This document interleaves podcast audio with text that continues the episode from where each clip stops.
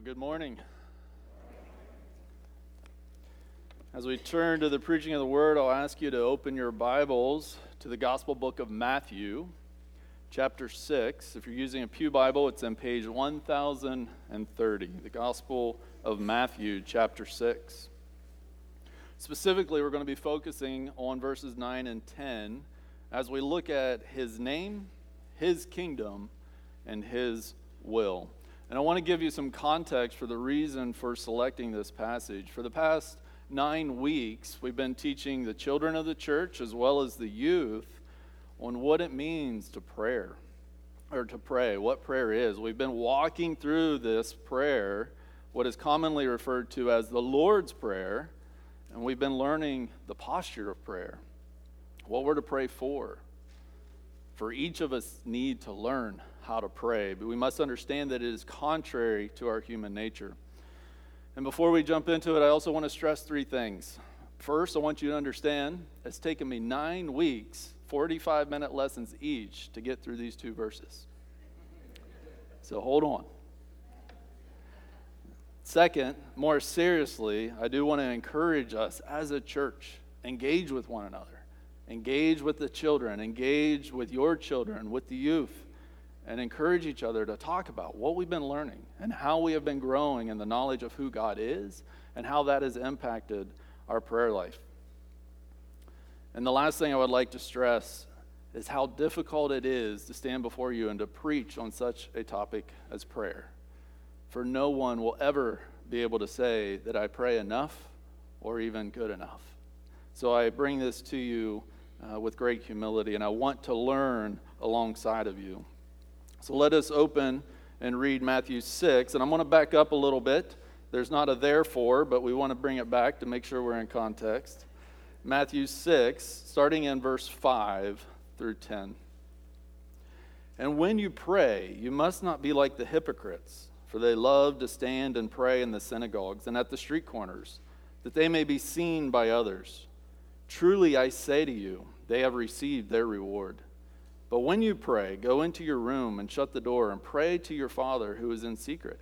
And your Father who sees in secret will reward you.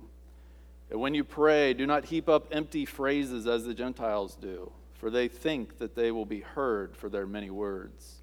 Do not be like them, for your Father knows what you need before you ask Him. Pray then like this Our Father in heaven, hallowed be your name. Your kingdom come, your will be done on earth as it is in heaven.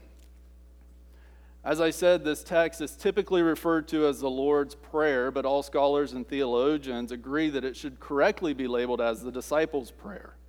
The disciples' prayer. And the reasoning for that is that this is not a prayer that Jesus himself prayed, nor could he have prayed. For in the prayer, it says, Forgive us of our sins as we also forgive our debtors. And Scripture is very clear that Jesus Christ was sinless. So we, this tells us this is a template, it is a, a pattern for prayer for us. How we are to pray in all circumstances, not what we should pray word for word. And because it is a template, because it is a pattern, we have to understand then the truths that are within it. So on Wednesday nights, as I've said with our children, with our youth, we've con- taken a considerable amount of time to look at and understand what prayer is. So, so far we've taught them and we've learned, and I want to, you to learn today, that prayer, number one, is for believers only. Prayer is also not to inform God of what you need, for we've already read that our Father knows what we need before we ask Him. It's also not to convince God that you know a better way. And lastly, prayer does not change God's mind, for the scripture tells us that God is not a man that he should change his mind. And the point, the reason I bring these up, the point is is that if we misinterpret what prayer is, then we will misapply it in our lives.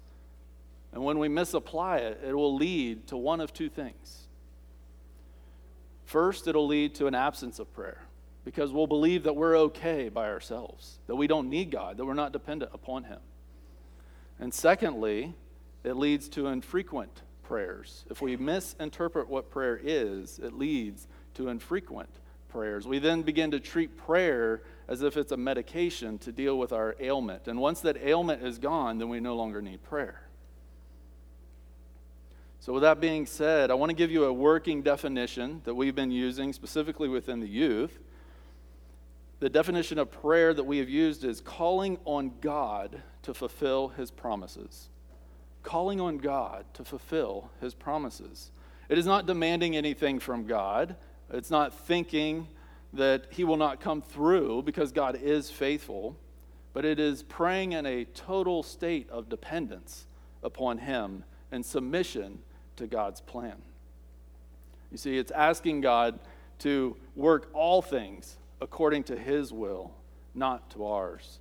So, the pattern that we're given, that Jesus gives us, it's more concerned with the truths within the prayer, the truth of who God is, than the words that we specifically say. And when we pray with that kind of understanding, when we pray with the truth of who God is and submitting to his will, we will pray very differently, very differently. So that brings us to the first petition our first point our Father in heaven. Our Father in heaven. And this one is oftentimes it's glossed over. We seem to just go right over it, and it causes us to miss such vital truths that will lead us to an admiration of who God is, of who He is. First, we have to realize the necessity to pray together. It does not read my Father, it does not read your Father, it says our Father.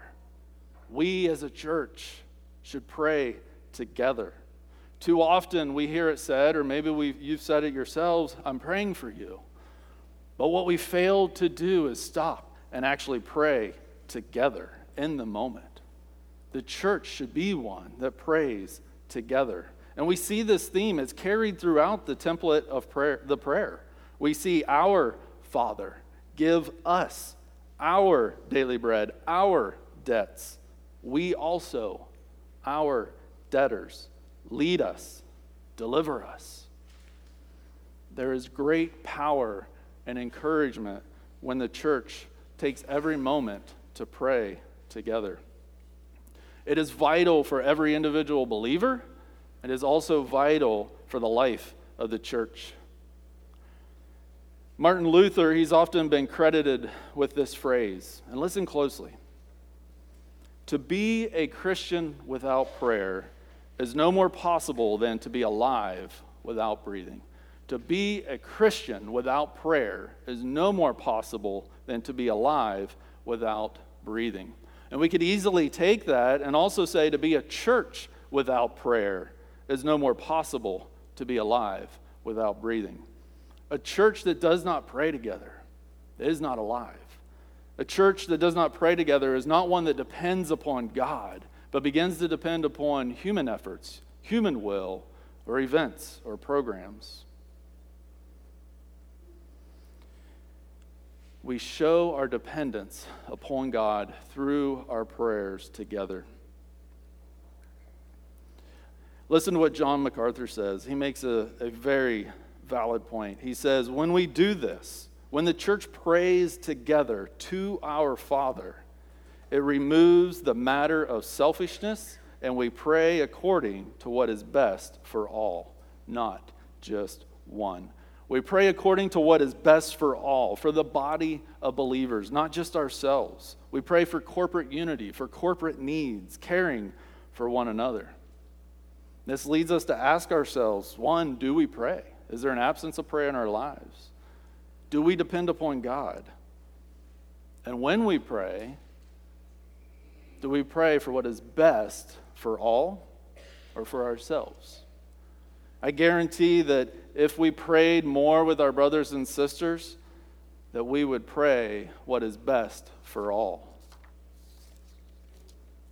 These are questions that we must continually ask as we grow and as we need to guard against our pride, as we need to guard against our selfish nature that we battle with. And I want to back up. I want to address a little bit. Some of you here today may be thinking, well, we don't need to pray with others. Because in verse 6, we read and we're told to go into your room, shut the door, and pray to your Father who is in secret. Don't hear me wrong. That is vital. We must do that. You must spend time alone with God in prayer. Absolutely. But we also see in Scripture a devotion to corporate prayer. As an example, in Acts 2:42, we see the disciples. It says, "And they devoted themselves to the apostles' teaching and the fellowship, to the breaking of bread and the prayers."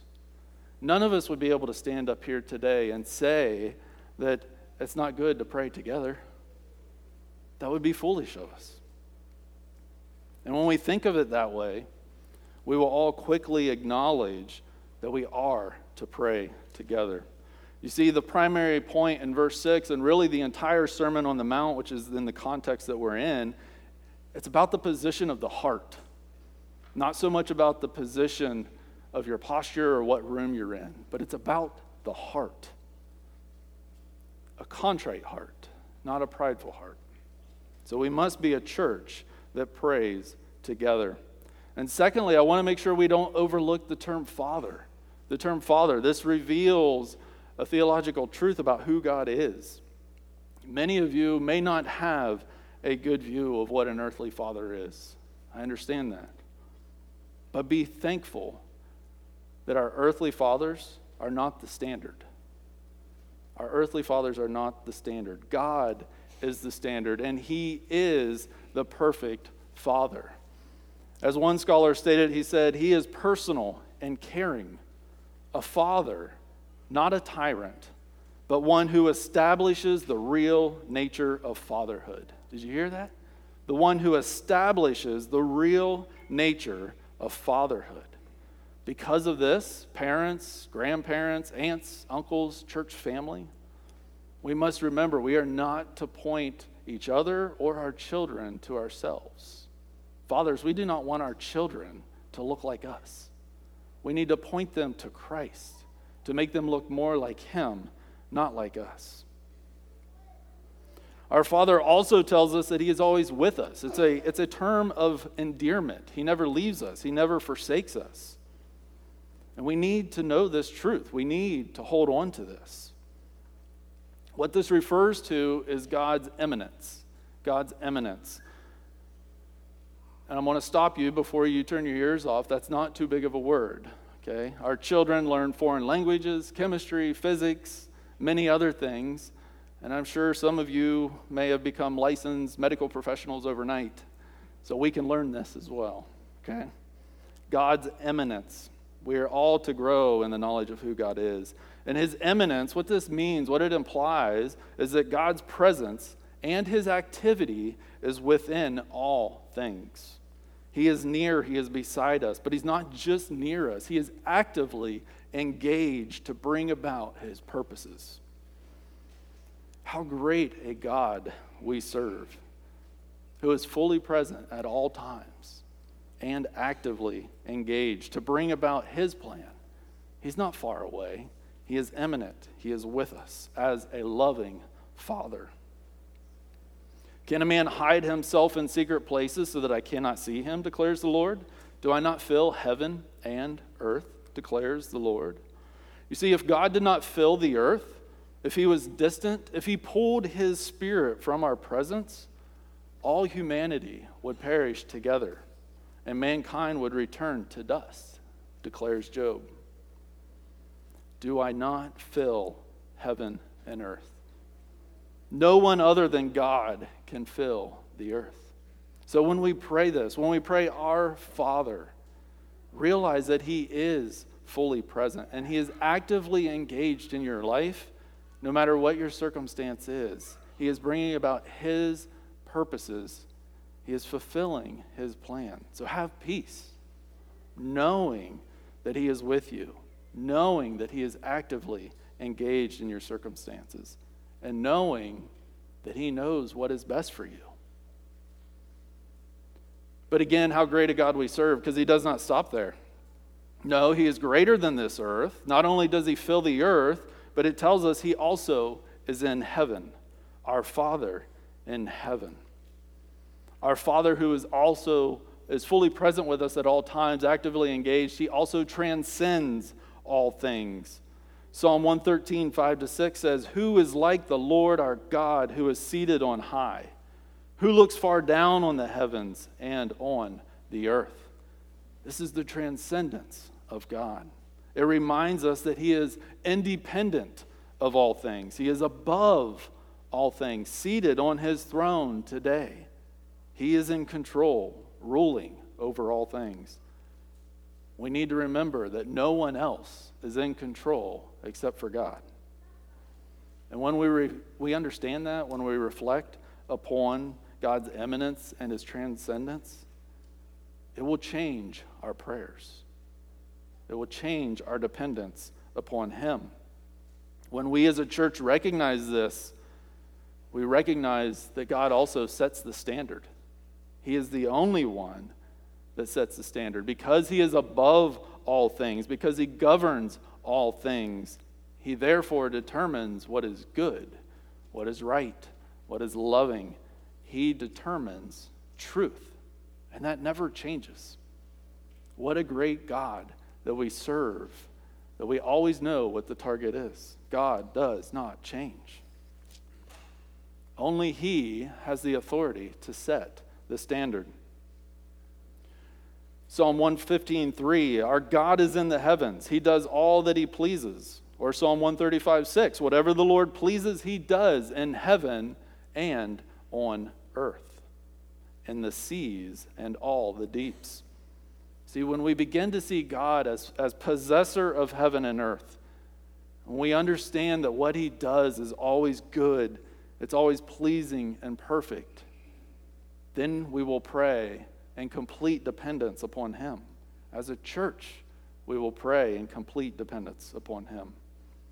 It teaches us as believers in Christ that prayer is going to God, asking him to fulfill his promises.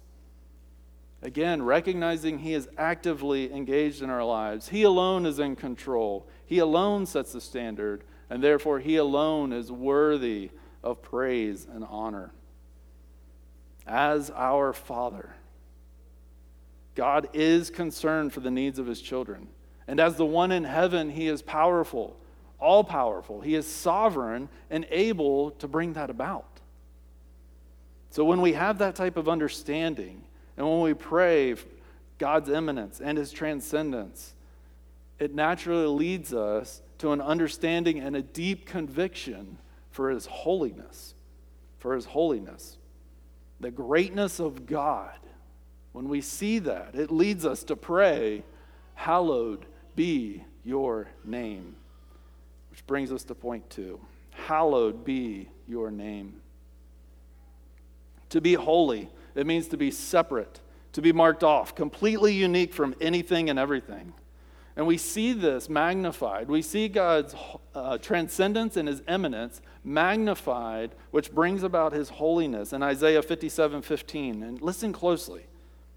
For thus says the one who is high and lifted up, who inhabits eternity, whose name is holy.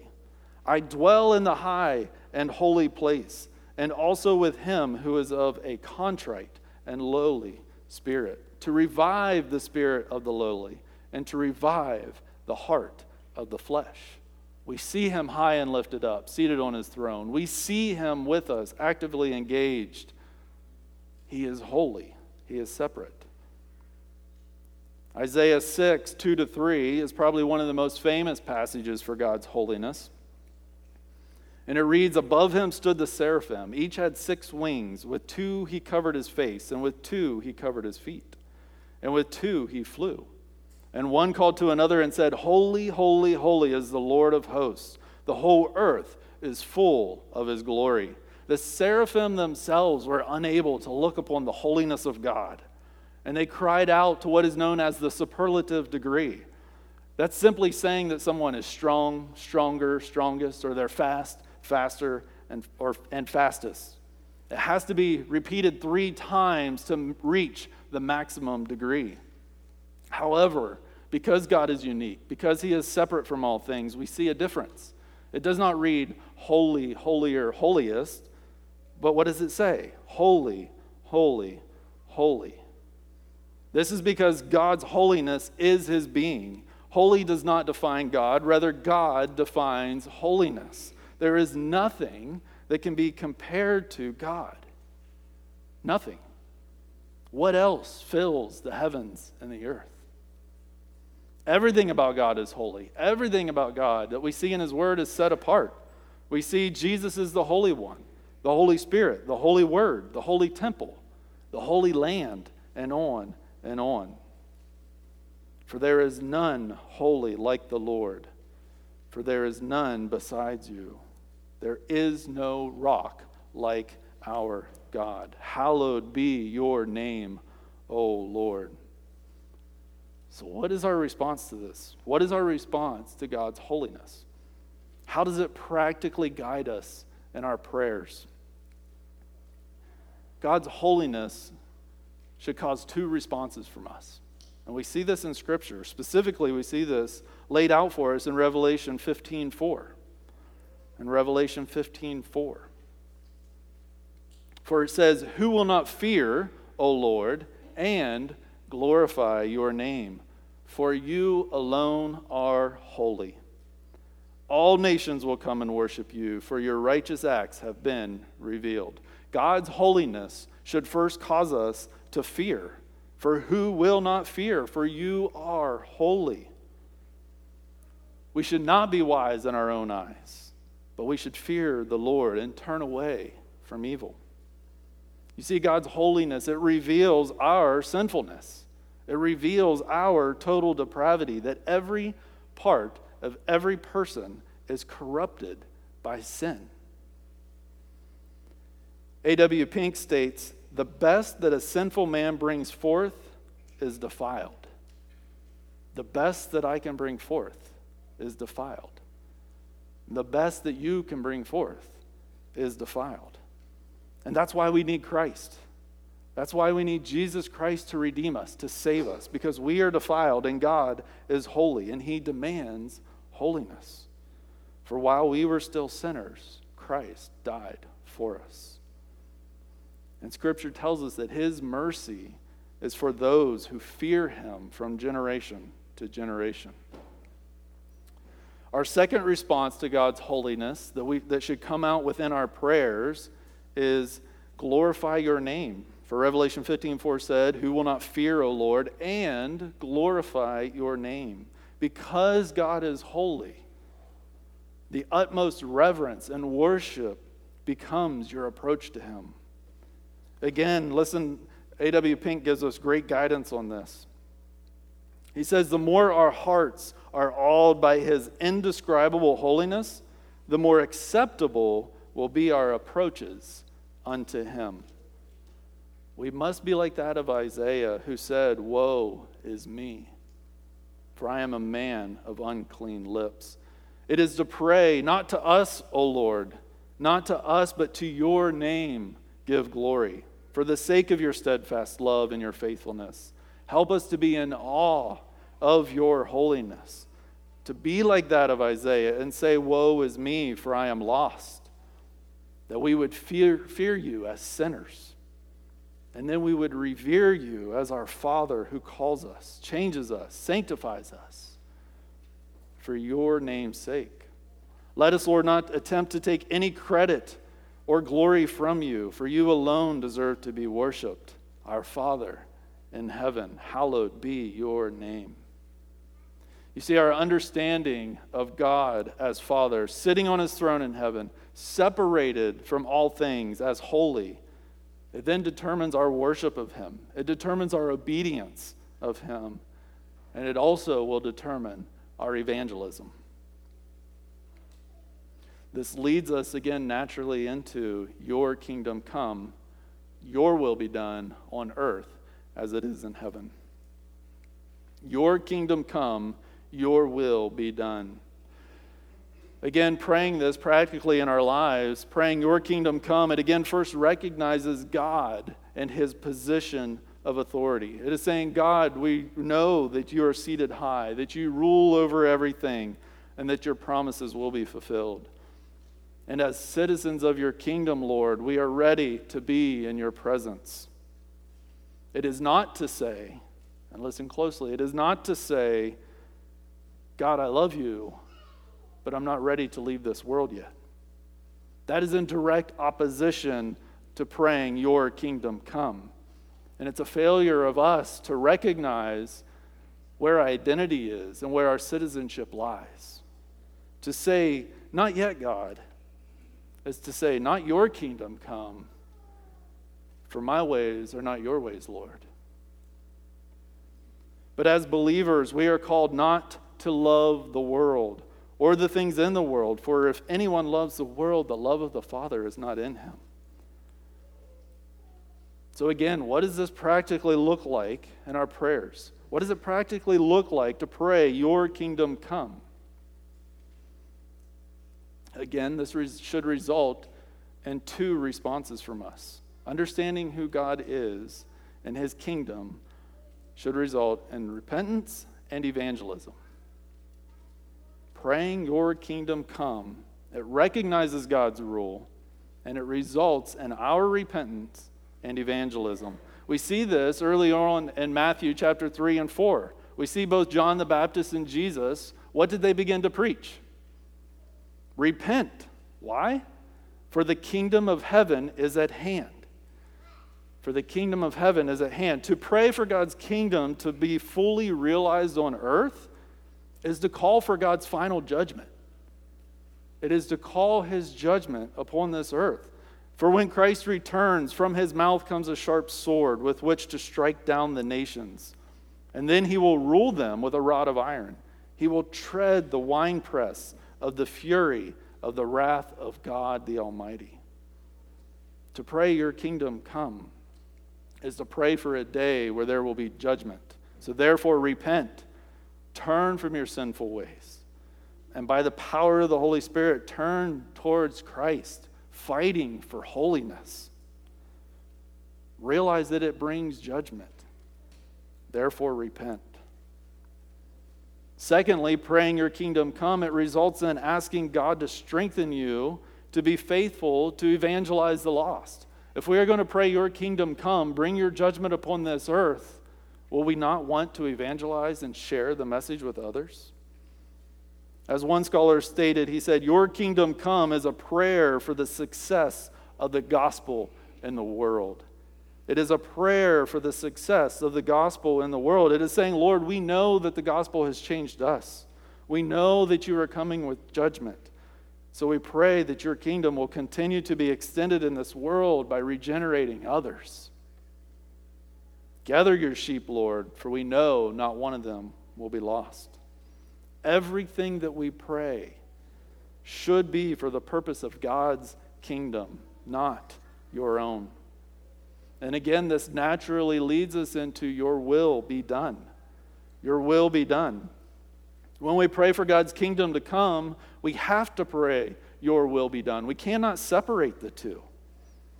It is again an affirmation of God's kingdom to be fulfilled, but it is also, and listen to this, it is also an active submission to God's purposes. It is an active submission to God's purposes, a prayer of obedience to His will. This is not a passive prayer. We can't pray this and then say, okay, God, we know that you're with us. We know that you're sovereign. You transcend all things. You're in control. You're bringing your purposes to come. So I'm just going to stand back and I'm going to watch you, Lord.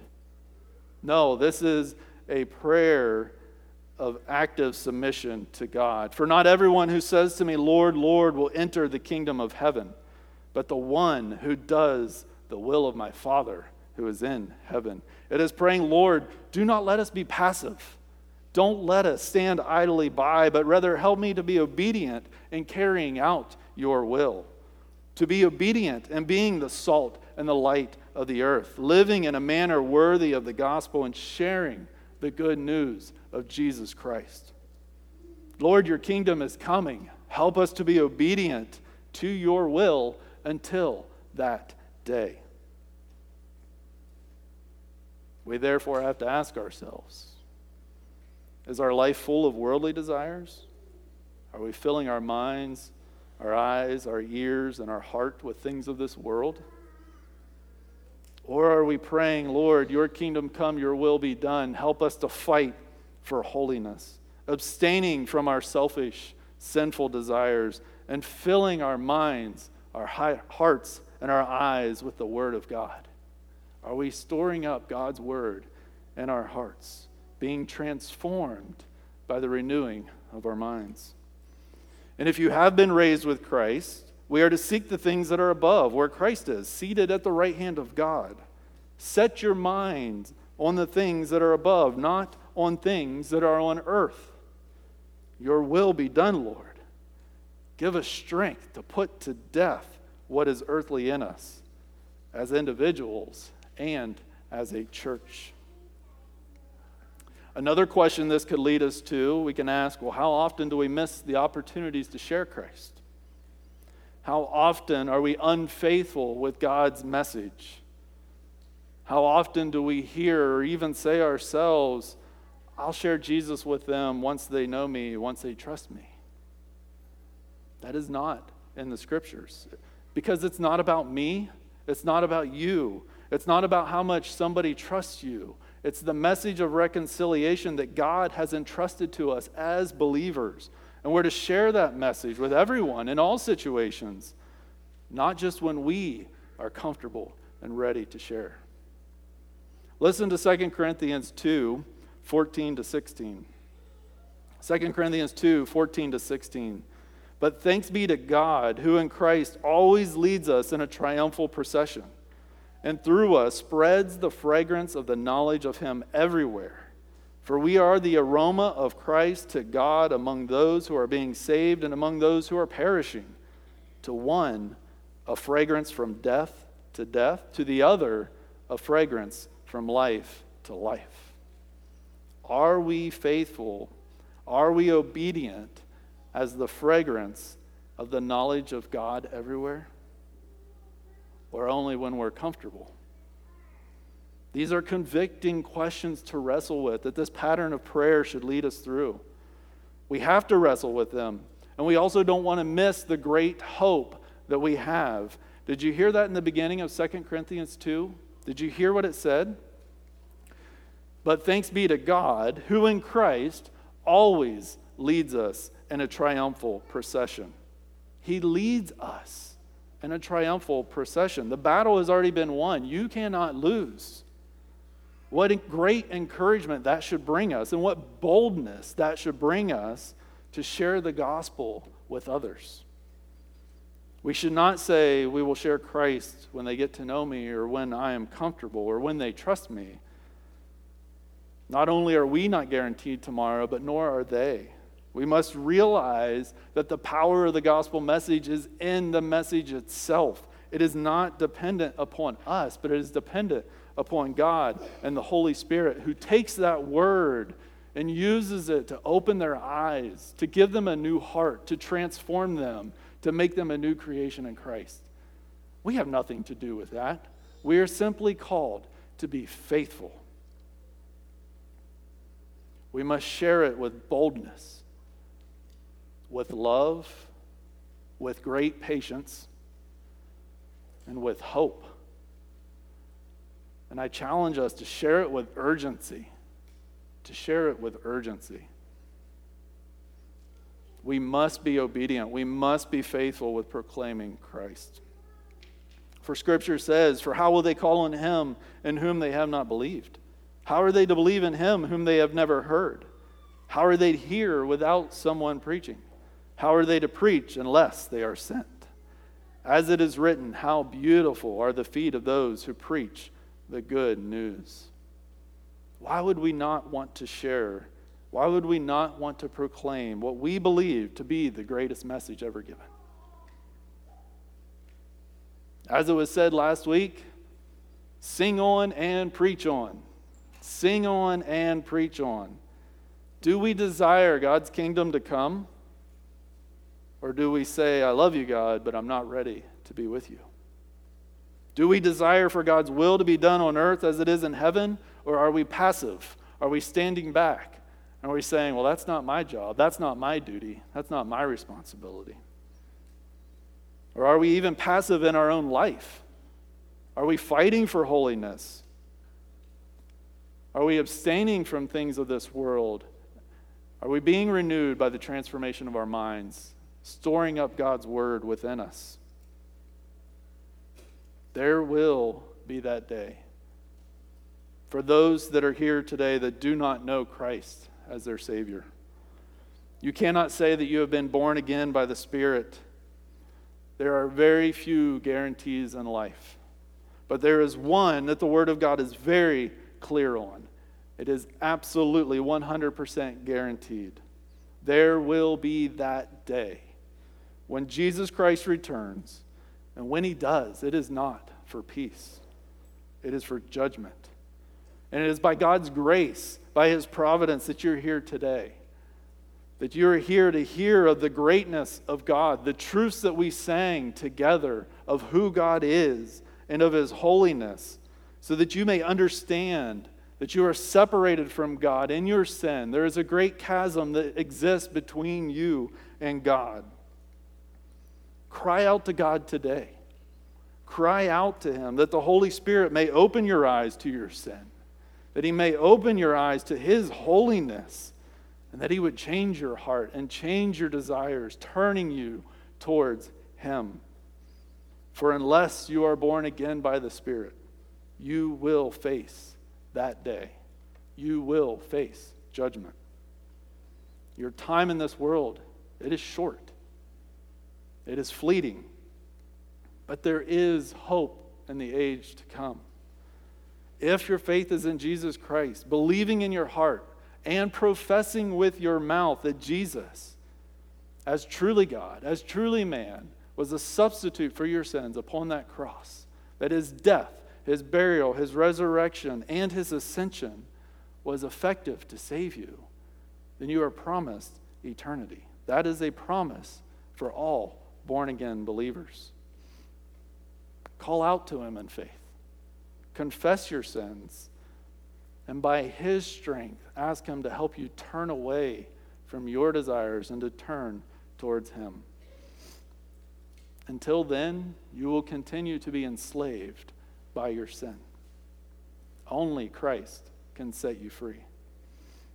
For the believers that are here today, we have hope. God is building his church. When we pray, Your kingdom come, when we pray, Your will be done, we are to continue to confess our sins, to repent, to continue to turn towards Him, to fight for holiness.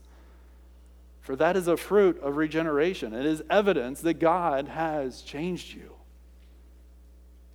1 John 1 9 tells us, For if we confess our sins, he is faithful and just to forgive us our sins and to cleanse us from all unrighteousness. We have to press forward in proclaiming the good news of Christ to the lost. We must remember that praying, Your kingdom come, it is asking for God to bring his judgment, asking God to judge this world. So we must continue to repent and we must fight for holiness, and we must proclaim the good news to the lost. Not praying in passivity, not saying, Your will be done, I'm going to stand back and watch, Lord. But give me strength to stand firm in the faith in every circumstance. Make us more like Christ. We should not merely listen to the words and deceive ourselves, but we must do what it says. In John 4:34, Jesus he states, "My food is to do the will of him who sent me and to accomplish his work." Let that be our desire that as a church that is being built up by God's grace, that our desire would be to accomplish his work.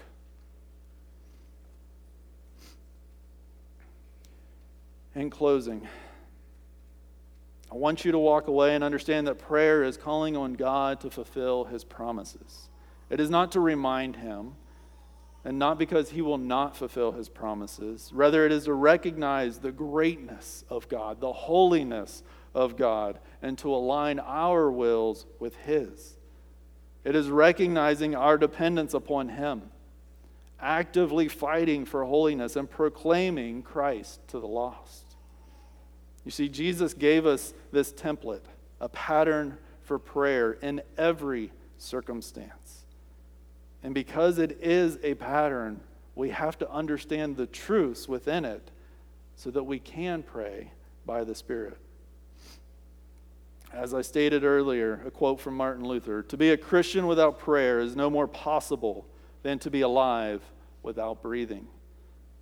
To be a church without prayer is no more possible to be alive without breathing.